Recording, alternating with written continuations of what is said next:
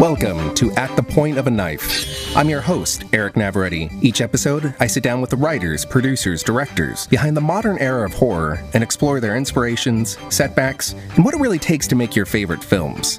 Today, I'm interviewing writer duo and married couple David Cairns and Fiona Watson. They're the writers behind the supernatural Scottish horror film Let Us Pray starring Liam Cunningham, Pollyanna McIntosh, and Hannah Stanbridge. You can catch it on Netflix. Let's check out some of the trailer and then hop into it. Come midnight, and the wicked must pay for their sins. It's me who comes to collect. According to our records, you are one Alexander Monroe, and you died in 1983, aged 79. Must say you're looking well, Al. No wallet, no ID, no phone, no keys. Just this book. Why did Dr. Hume attack you? Because the clock is ticking. Midnight is approaching. He said you know. Know what exactly? That the price of our sins is paid for in blood. Every last one. So who's first? What have you done right? Go to hell. Why bother? All the devils are here. All I want from them is their souls. You, though, I want so much more.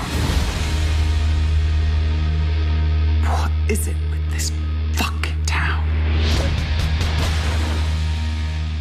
Today, I have David Cairns and Fiona Watson with me. They are the writers of the 2014 horror film Let Us Pray. Hello, uh, we're also a married couple. There's a fine history of couples writing movies together. I don't know if we quite fit in. We have destroyed that fine history.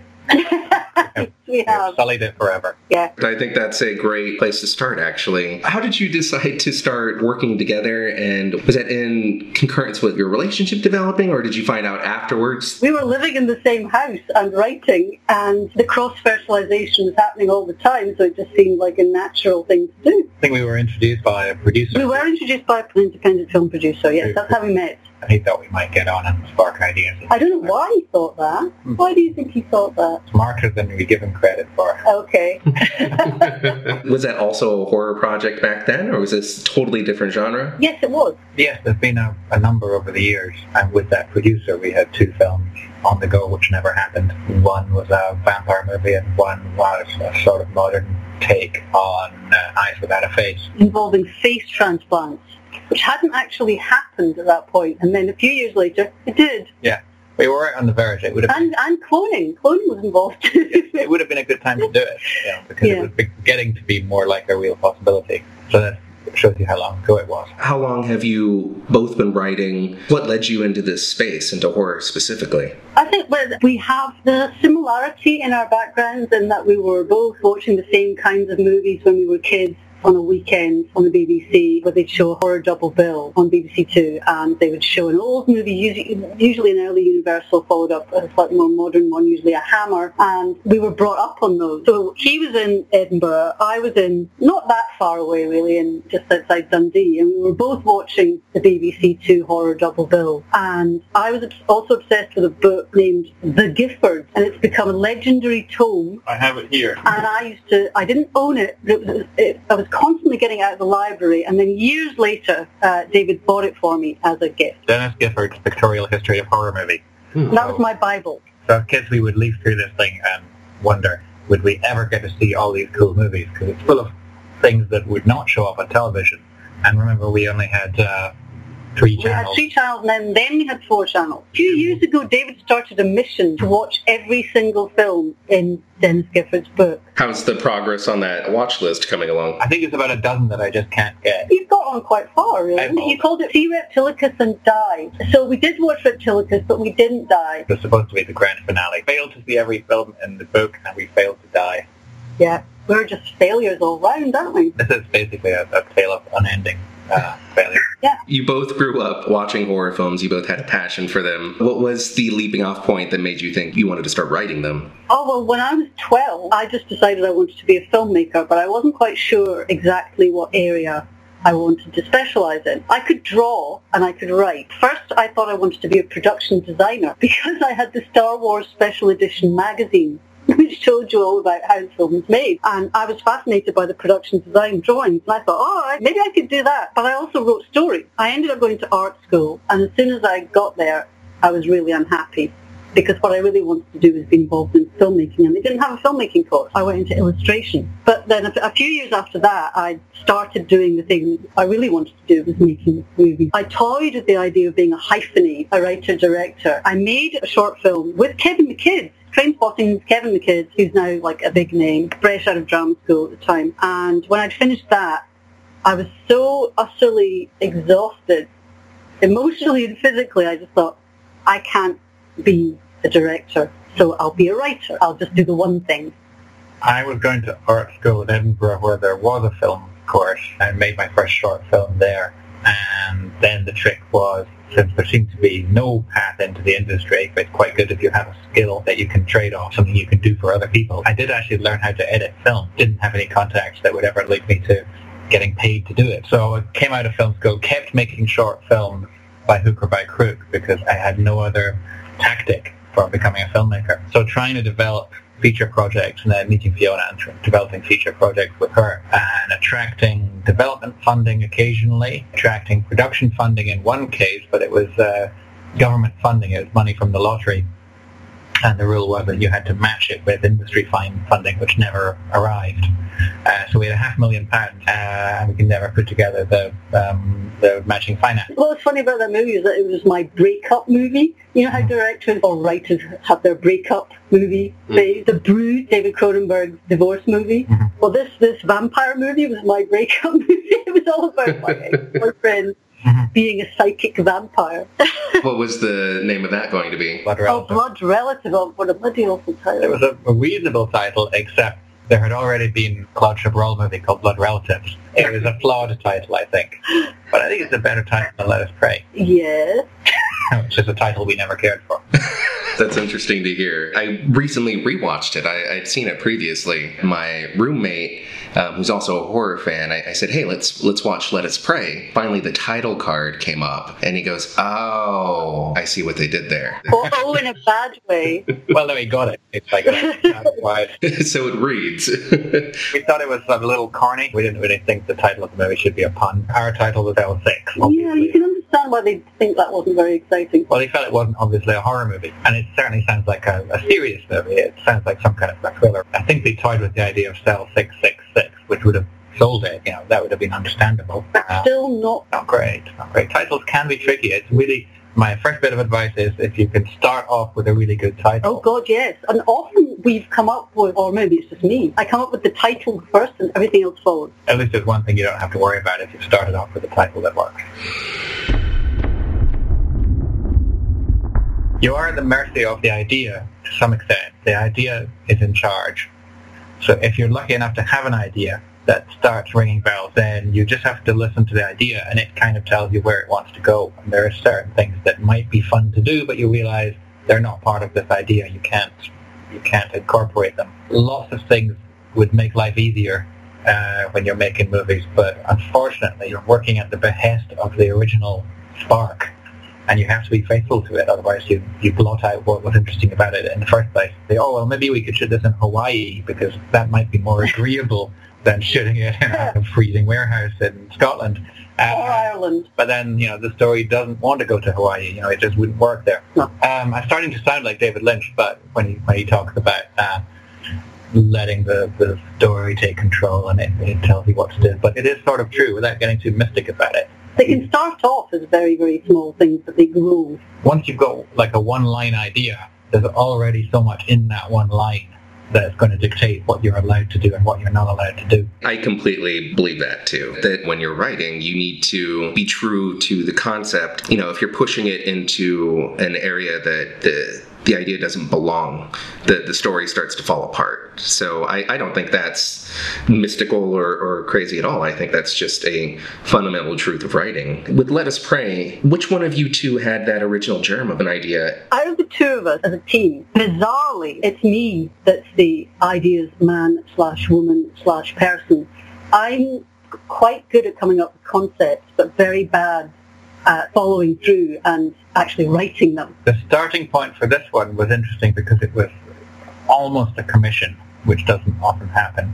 But we heard of a producer friend who was trying to put together film ideas which could take place essentially in one location with a limited number of characters uh, to be made for a low budget. Yeah, so I immediately thought the perfect, the model for that is John Carpenter's Assault on Precinct 14. So I thought, okay, well maybe it's a police station. I think um, I was excited about police stations because there have been very, very few British police movies in the last decades. There have been a couple. Cop shows were on television and I think there was a, a lack of confidence in the British film industry. They didn't want to do cops on the big screen because they didn't trust themselves to do anything with it that would make it cinematic. Well, that's a, an area that nobody is exploiting, and a horror movie about cops in the UK would be unique. We stole part of our original idea from Kiyoshi Kurosawa's uh, film Cure, which is about essentially an evil hypnotist, a, a serial killer who doesn't kill anybody. But compels other people to do this. He sort of unlocks their killer instincts, more or less by his mere presence. And that was our high concept starting point, somewhat um, smothered in the finished film. That was the the one thing I one thing I think didn't come off too well is that due to rewrites and the desires of the producers, what the film was originally about got somewhat buried. Um, so there's lots of things in the film that we wrote or that we were part of, but the original idea that we were interested in exploring was uh, that within every single human being is evil, but there are various things that stop us from acting those that evil out. So we thought, what about if you had a guy who, just by being in his physical presence, would be a disinhibitor, so you couldn't stop yourself. He unlocks what's inside people and we weren't so much interested in who he was. They wanted to make him really ambiguous. So he was the devil to one character, uh, the Christian policeman, but to the other characters he represented different things according to their views. All of this um, ambiguity I think was viewed by the people who ended up producing it. And quashed. It never got off the ground really with the original producers. They developed it. They gave us a little bit of money. We cheated on the one location thing and we expanded the cast of characters slightly. Then it was picked up by new producers who, and we had a very good relationship with them for uh, a while. And their notes were mostly quite sensible and we agreed. And whenever anybody gives you a note, it's, it's always worth acting on the assumption that they are responding to something that needs doing. Uh, so I always try to have a positive attitude to notes. And then the notes started getting to be things that we didn't so much agree with. And my interpretation of it is, and this might be useful to prospective producers, is when you live with a producer with, with, a project for quite a while, it loses its impact. So the content of the script that was shocking and bloody and horrific starts to become kind of limp and dull because so they, they, wanted to add more. They wanted more violence, basically. Yeah. They kept asking for more violence, and we kept providing it fairly happily. There was this note that came in, and wouldn't it be good if all of the characters had some kind of terrible, guilty secret, and then you could have flashbacks, and the flashbacks could give you more violence. And then we said, well, that's the one thing we, we wouldn't want to do because it doesn't really make sense. All these evil people are concentrated in this small town in Scotland. We were worried about the plausibility of it, and, and they were strangely not worried about that.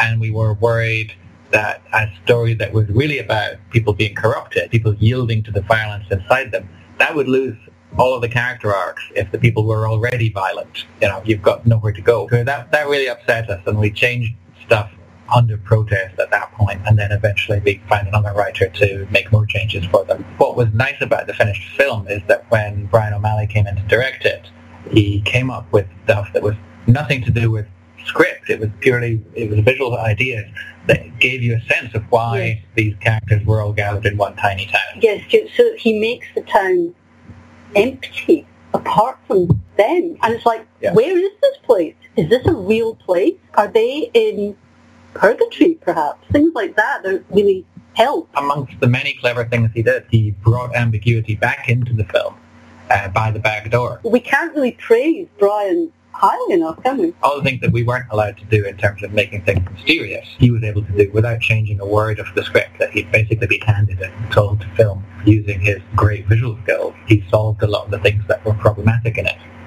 So we were very, very lucky we got Brian O'Malley. That's really fascinating. Watching the film, I think I do have that expected reaction that you were kind of touching upon, where I'm thinking to myself, this is a very condensed number of serial killers all in the same town and all working at the same place, too, amazingly. We would raise that with the producers and we would get the line, uh, I don't think that matters.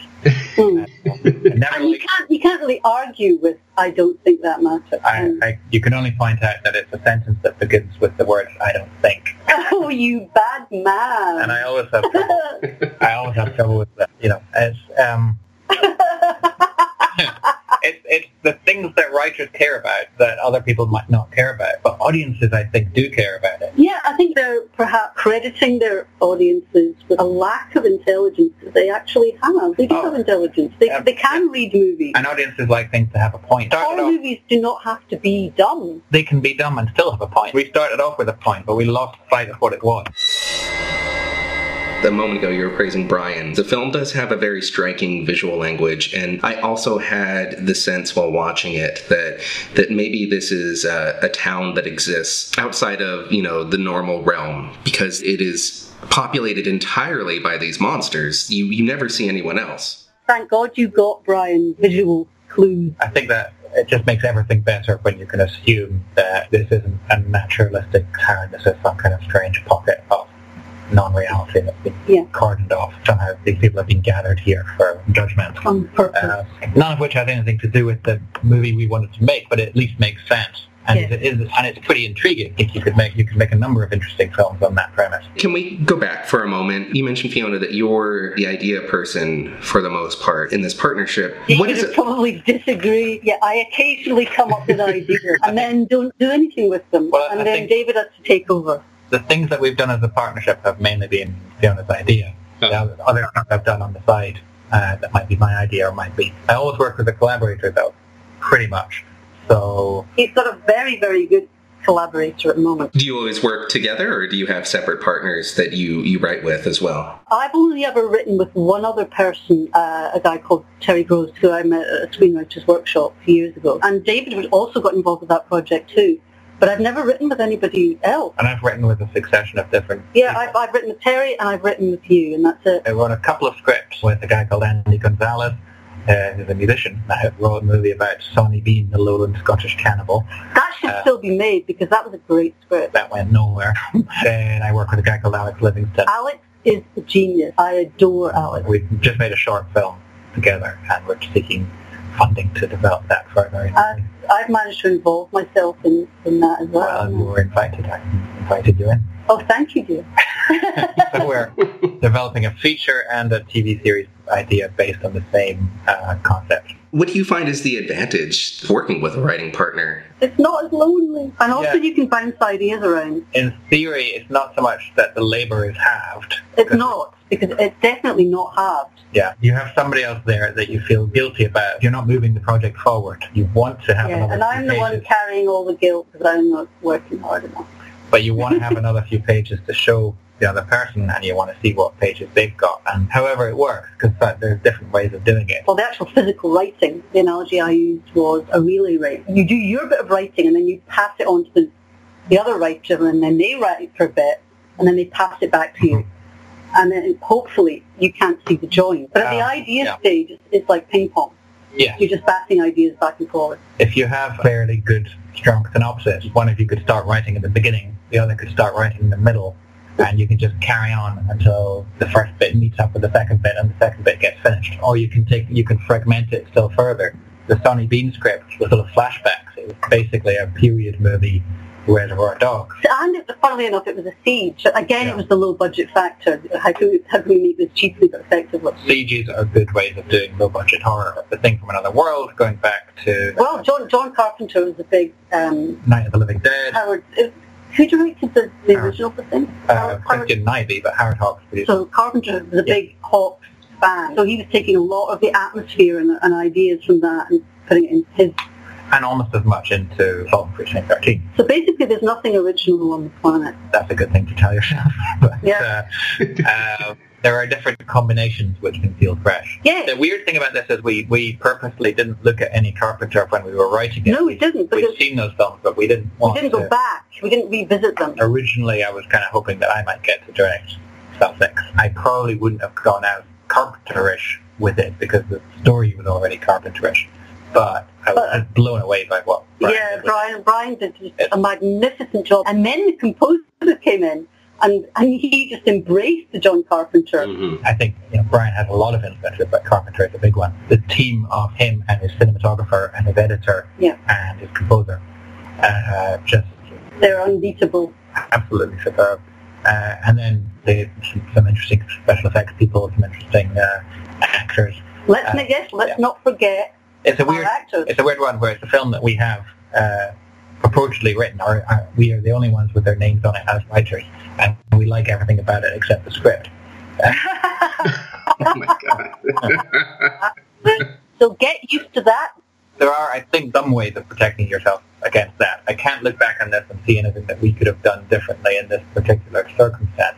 But what would probably have been helpful would be to have had an alliance with Brian, because at the point he came on it, we were no longer working on it. Yeah, so we were we were never- like he was in Ireland, we were in Edinburgh, we had no contact with him. We never met him. We until didn't after we didn't film. meet him until the film was over. Yeah. We would have got on really well, I think. Yes, I think so, and, and it could have it could have been really different, or maybe better even. You mentioned a moment ago protecting the script a bit more. What else could you have done at that point? I think we both liked trying to retain the ambiguity, but the producers didn't really want that. What can you do? At a certain point, we were making changes that we didn't believe in, and we're getting paid Yeah, we for doing it. So that this is our our first proper chance to get a feature film made, and we've been so close quite a few times, and we were like, look, we just have to compromise and do what they want. So that kind of becomes hack work, and it's not something you can be really proud of. The producers are still doing exactly what they, in theory, should be doing, which is making sure that they've got a makeable, sellable, appealing commercial project. It's the writers who are not doing what the writers should be doing, which is trying to write the best film they can. We no longer believe that we were writing the best version of this as possible to do. So that got really depressing, but we were still getting paid for those rewrites. You could just let somebody else finish it. You could take your name off it if you were ashamed of it. But you know, we'll we'll keep our names on it. No, because Um, uh, this would be and is our first feature film screen credit. Mhm. It's important to have that. and it ends up being a film that we're not ashamed of, so that there is a happy ending to this. The only thing that one could have done would be if one if one had a strong director as part of the mix already at that point, and if you were in agreement with that director, then you would have some protection. Because I think they were pretty willing to listen to Brian. I think they respected his ability and judgment, maybe more than they respected ours ultimately. Yes, The writer is presumptively wrong if the producer reads the script and feels there's something not right. And the producer may not have any idea of what that not right thing is. I think that the Um, hyphenate, the writer-director, has far more power than the writer on their own. You can also get stuck with, with a lousy director because we've had that before. And uh, nothing you can do in the writing will protect you against a bad director. No advice to give on that. If you don't have control of who the director is, a director is brought in, and if they're not talented, there's no way of writing the script to guard against the kind of mistakes We, try, we actually tried on, we won't go into details, but we tried to take the curse off it by making it easy for whoever came on board to direct it by writing certain things that suggested a way of shooting it. The technique is don't write things like close-ups in a script, but if you write something like a hand turns the doorknob, anybody reading that will imagine a close-up. So the director reads that and go, oh, I know what I could do here. I could do the close-up of the hand turning the doorknob. What a brilliant idea. You guide the director the way you want to go. We should be clear that we're talking about a TV episode that we wrote. Okay, if you want to go that far. Well, yes, because we're not talking about Cell 6 here. We're not talking about Celtic, no. We We're wrote not it- talking about Let's Pray. We wrote a TV episode and uh, only God could have helped that director. Or Six. Six could help them by, I don't know, by murdering them or something. manipulating him into doing a better job. So, yeah, Oh, I shouldn't have you're- said that. That's terrible. You're dependent on People will be able to Google that and find out. you're dependent on having a good director. Uh, the, the the writer can talk about how important the script is, and you're you're correct to say you know the script is everything. But in the hands of a bad director, the script is nothing. Everything can be ruined. Even without changing a word of the script, it can just be done so badly that the good ideas become bad and they, they just curdle. And Let Us Pray is a nice example of a director doing such a great job with material that was a little up and down. So the bad stuff mostly gets better and the good stuff fulfills its potential.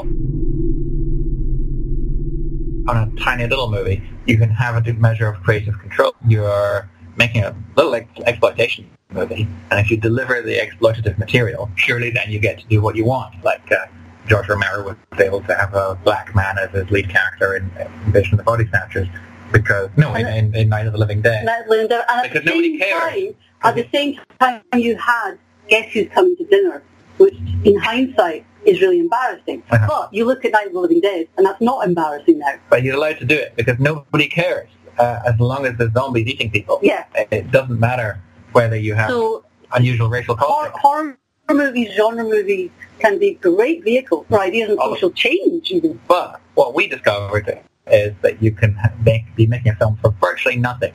Uh, you're getting paid very, very little, and you still don't get to make it the way you intended. I think in America it might be easier, where people are just used to the idea of making films. Here, the level of executive oversight and, to use a pejorative term, uh, interference is surprisingly high, considering you might be making a film for you know, under under a million quid for a small film. I think at least we'll get to do it the way we want, but not necessarily. That I think is unfortunate. It should be possible to make a film so cheaply that you get to make your own decision. I think you're right. The assumption here, at least, is that, you know, if you're making a movie for a million or less, as long as you deliver, you know, some spatter and a good kill or two throughout, you're pretty much given free reign to do whatever you feel like. That's at least the cultural expectation. I think it's because when you have a certain amount of product being made, as you do in America, they can look at a small film and say, here's what, here's the amount of effort it's worth putting into this as producer.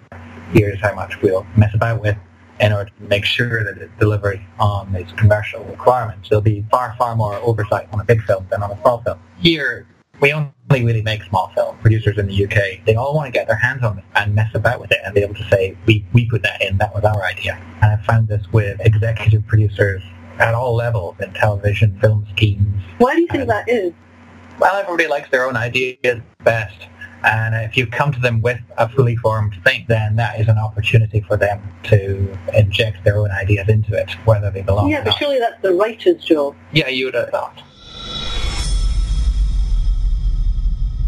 Brian had a really astonishing visual language approaching the rewritten script. I'm wondering if maybe on any future projects, if you would reach out to him or a specific director and get them involved earlier on. We would certainly like to work with Brian again. He has his own idea, so he's developing his own project. Yeah, well, I I mean, if you're writing for somebody else, it's very good if, you know, unlike in this case, if you know who that person's going to be. We wrote the script initially for me, then for whoever was going to come along, and then with a different director who dropped out, and then Brian inherited the project after we'd left it.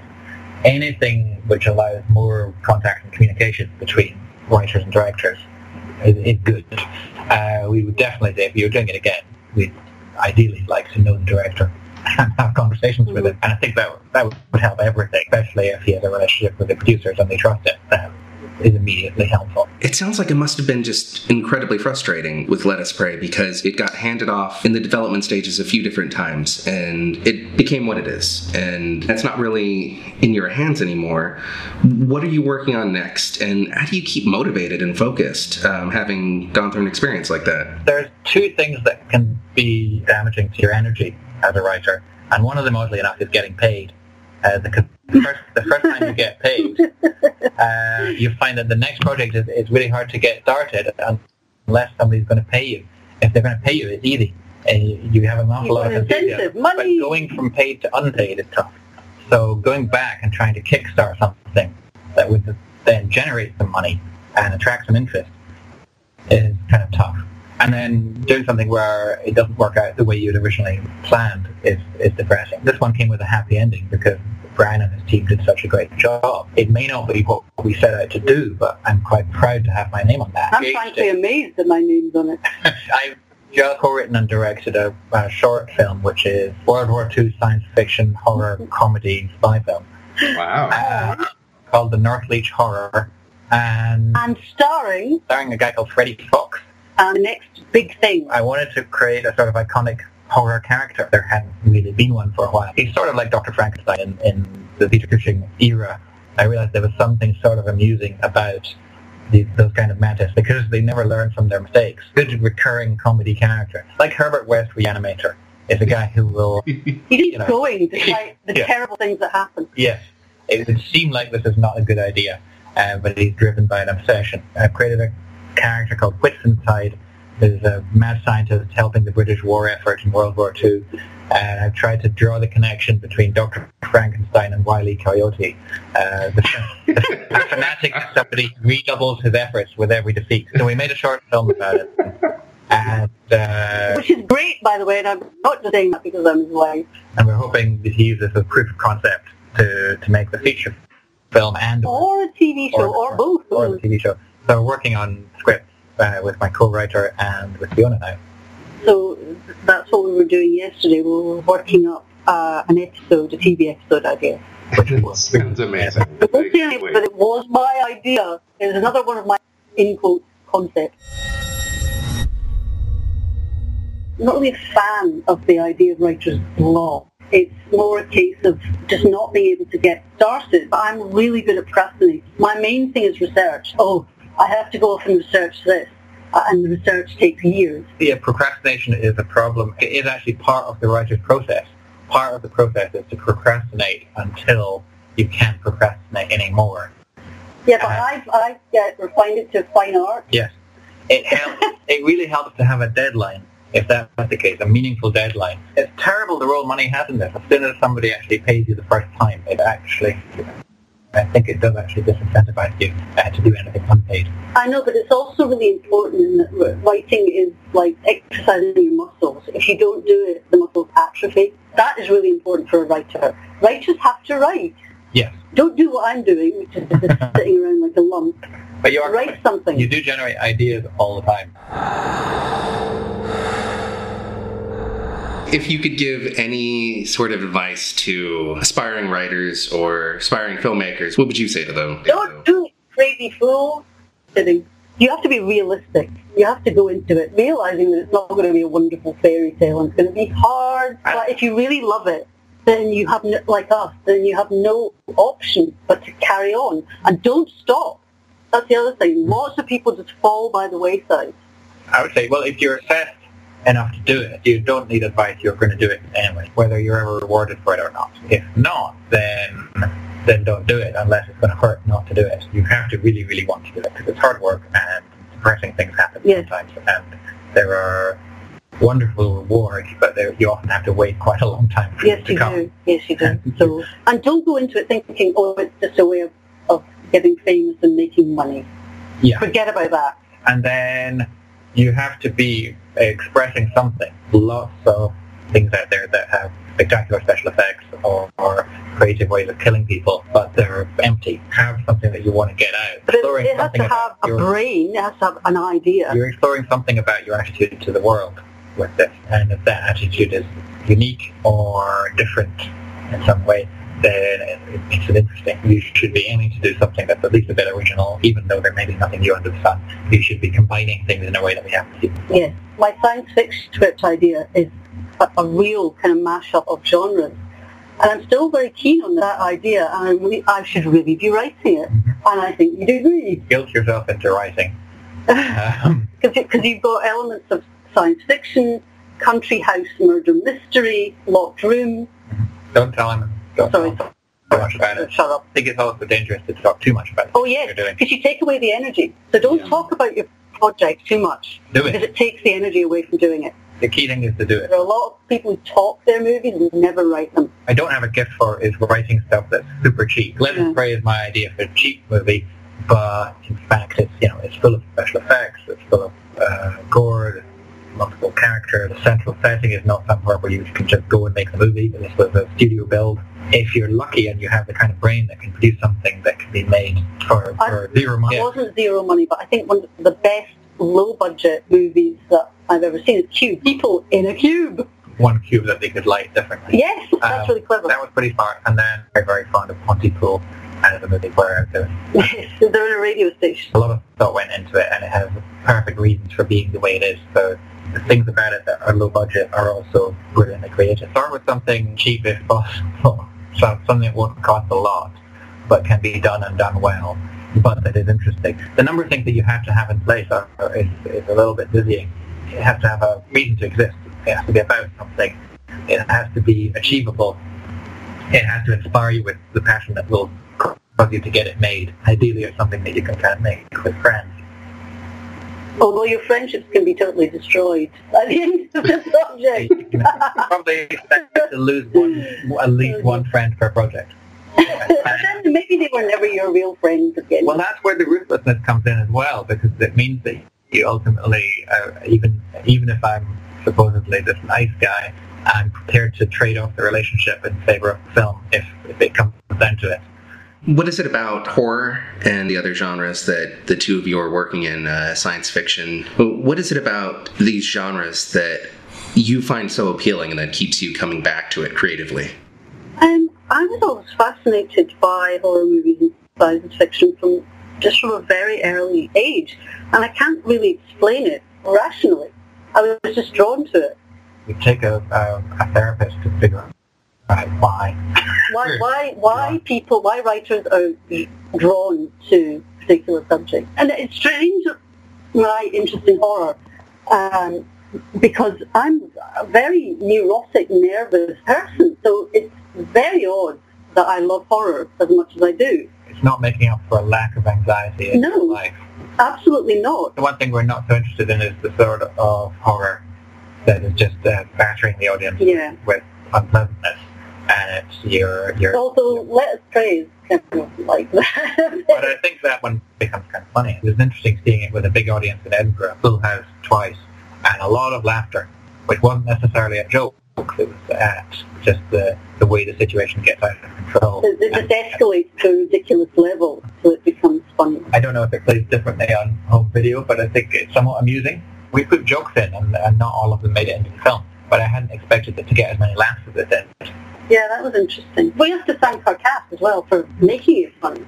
Yeah, I think I had a similar experience watching it, and I think this is something that happens really with with almost every horror film. There there gets a point where the violence on screen gets to be so overwhelming that you you have to do something to relieve that tension, and sometimes the audience just laughs. I mean, that's that's the only option That's, you have. that's what horror movies are all about, in a way, is a, a release of tension. Mm-hmm. Because your automatic response after a fright, what, uh, watching a horror movie, is to laugh. There is a, a strong connection between fear and humour. The location of those parts of the brain that deal with fear and humour being quite close together, physically.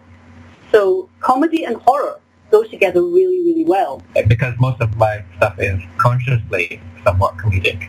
It was interesting to see Let Us Pray getting lots of laughs that we hadn't consciously planted. Nobody's in control. The audience decides how to take the film. and uh, you may think yourself master manipulators of the audience, but ultimately their responses happen. It's really great when you do something and an entire audience winces or reacts in, in some particular way, but also don't completely have the audience on a string. They get they have Yeah, they do their own thing, And and it's unpredictable. and different audiences react differently. The best reaction in, in Let Us Pray is the strongest. Yes, and yes, and consistently, it's it's always the same bit. Is the, the, the breaking fingernail, Ooh, which is such a tiny thing. But but it's something actually realistic that people can imagine happening to them, and they don't like it. It's people's worst nightmare. Yeah, yeah, breaking fingernail. You know what that noise means. It's time for the lightning round. There are no wrong answers. There are only fast answers. Okay. So first one, what is your least favorite trope in horror films? Killing the people in the sequel who survived in the first film. the unnecessary dis- disrobing and dismemberment of women. What is your favorite memory related to filmmaking? They're all horrible. but they, you, they become don't kind of warm no, memories. actually, it's probably getting getting Let Us Pray, getting the green light, and we finally realised that this is going to happen. The short film I just did, we had a day outdoors on a hillside in blasting wind, snow and rain. That's your good memory. with, with no shelter and no toilet facilities, and we survived it. and that became a really good memory. What's your go-to cure for writer's block? I don't have one because I'm rubbish. cure is the, the cure to write and maybe to write a different thing from the thing that you were writing because I gets the words flowing again. Pushing might not help, but going around side of it and doing something else might. Who is your favorite starship captain? Uh, my favorite starship involving movie is Forbidden Planet, but I, I was going to say Forbidden Planet. I don't know if Leslie Nielsen is my favorite. Leslie Nielsen, he's not because he's kind of dull in that movie. He hasn't found his thing. Um, favorite starship captain? Oh, I love Captain Picard. He's so cool. What are you currently reading? I am currently reading Slade House by David Mitchell, who wrote Cloud Atlas. I just read a book called Shooting Script by Gavin Lyall, which is a thriller adventure story. He's an entirely out of print author of really good adventure stories. What is it that scares you? Life.